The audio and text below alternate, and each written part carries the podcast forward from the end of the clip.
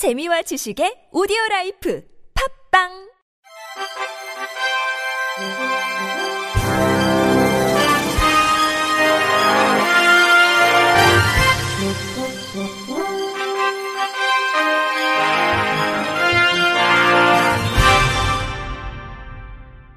청취자 여러분 안녕하십니까? 3월 10일 금요일 KBIC 뉴스입니다. 장애인 소유 차량의 사고 발생 시 자동차 보험약관에 보장된 대여 자동차가 지급될 수 있도록 하는 내용의 법안이 발의됐습니다. 국회 산업통상자원 중소벤처기업위원회 더불어민주당 김경만 의원은 지난 8일 보험회사로 하여금 보험 서비스 제공에 있어 장애인에게 정당한 편의를 제공하도록 의무화하는 내용을 담은 장애인 차별금지법 일부 개정 법률안을 대표 발의했다고 밝혔습니다. 현행법은 금융상품 및 서비스 제공자로 하여금 보험 가입 등 금융 상품과 서비스의 제공에 있어서 적당한 사유 없이 장애인을 제한, 배제, 분리 거부해서는 안 된다고 규정하고 있습니다. 그런데 자동차 보험회사가 보험 서비스를 장애인에게 제공하는 과정에서 장애인 보조기구 미비 등의 사유로 장애인 아닌 사람에게 제공하는 것과 실질적으로 동의하지 않는 수준의 서비스를 제공하고 있어 장애인이 보험 상품 및 서비스를 충분히 누리지 못하고 있다는 지적이 제기됐습니다. 이에 개정안은 보험회사로 하여금 대여 차량 지급 등 보험 서비스 제공에 있어 장애인에게 비장애인과 동등한 편의를 제공받을 수 있도록 법적 근거를 마련했습니다. 김경만 의원은 보험사는 자동차 보험 약관에 따라 장애인, 비장애인을 불문하고 보험 사고 발생 시 대여 차량을 제공해야 할 의무가 있다고 지적하며 장애인 역시 적법하게 자동차 보험료를 납부하고 있는 상황에서 장애인에게만 대여 차량이 미지급되는 부분은 장애인 차별에 해당하며 이는 반드시 짚고 가야 할 문제라고 강조했습니다.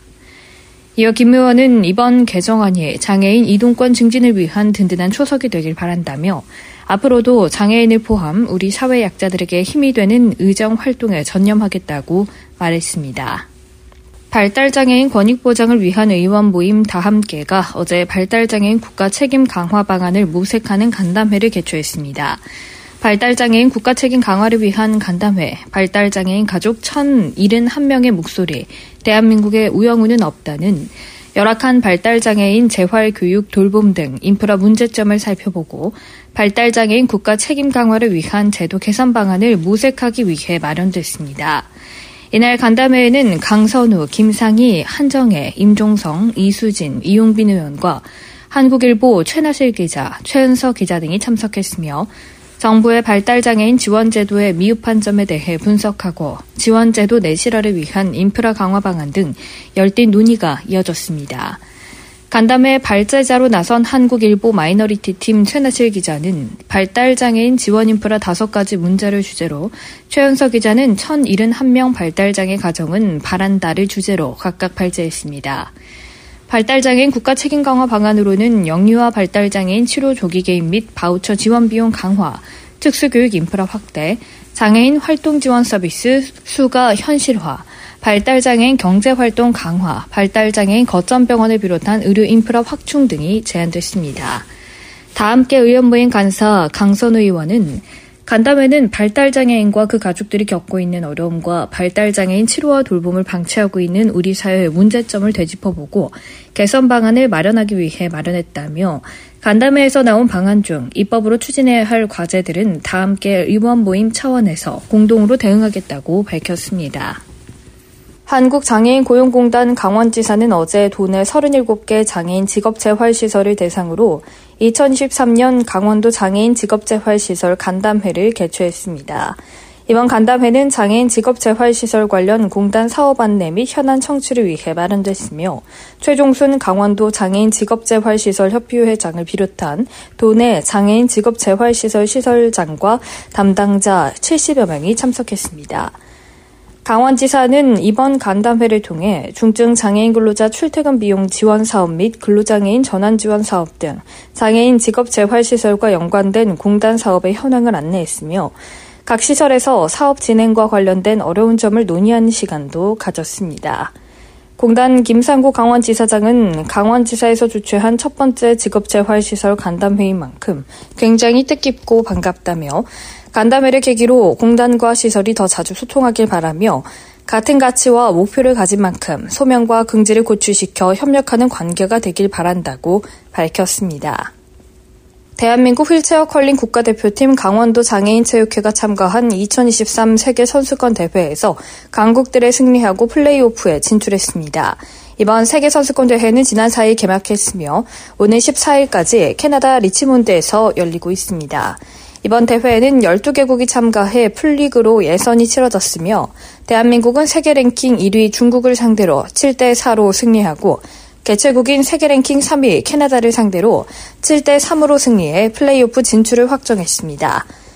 대한장애인 컬링협회 윤경선 회장은 세계 선수권 대회에서 선전하고 있는 대표팀이 자랑스럽다. 휠체어 컬링 리그가 원동력이 되어 경기력을 높여주는 데 큰 역할을 하고 있다. 대한민국에서 개최되는 2024 휠체어 컬링 세계 선수권 대회에 국민의 많은 관심과 사랑을 부탁드린다고 전했습니다.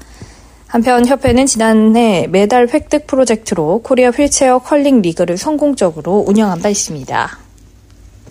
서울시가 따뜻한 동행과 함께 장애 특성별 맞춤형 공간 복지를 지원하는 2023 서울시 저소득 장애인 주거 편의 지원 사업 대상자를 오는 31일까지 모집합니다.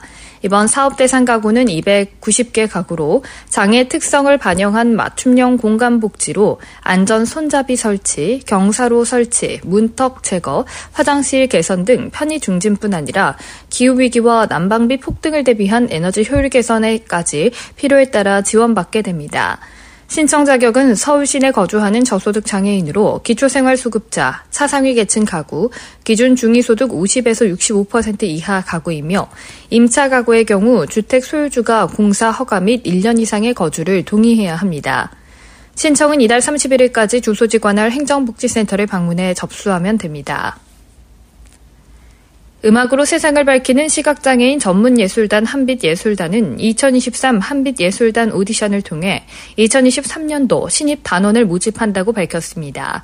문화체육관광부, 국민체육진흥공단, 한국장애인 문화예술원이 후원하는 2023 한빛예술단 오디션은 한국장애인 공연예술단이 주최하고 한빛예술단이 주관합니다.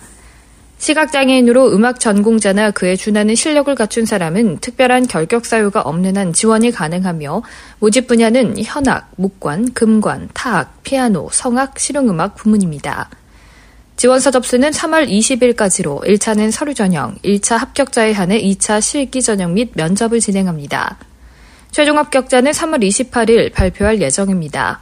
한빛예술단 관계자는 전문적인 교육을 받지 못해 잠재력을 발현하지 못한 시각장애 음악인 분들이 전문성을 기를 수 있는 좋은 기회인 만큼 음악에 관심이 있는 예비 음악인의 많은 참여를 바란다고 전했습니다.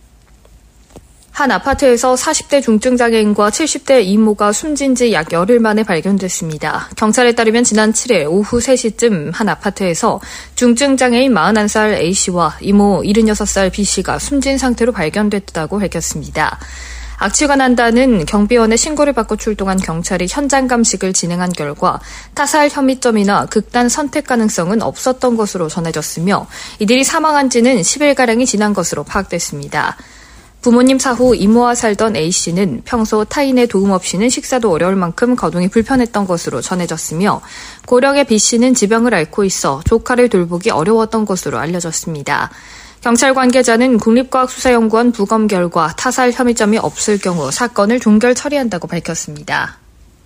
끝으로 날씨입니다. 주말 동안에 맑고 건조한 가운데 일교차가 크겠습니다. 모레는 전국에 요란한 비와 눈이 내리면서 건조함은 일시 해소가 되겠습니다. 비가 그친 뒤 다시 찬바람이 강해지겠습니다. 이상으로 3월 10일 금요일 KBIC 뉴스를 마칩니다. 지금까지 제작의 권순철, 진행의 박은혜였습니다. 고맙습니다. KBIC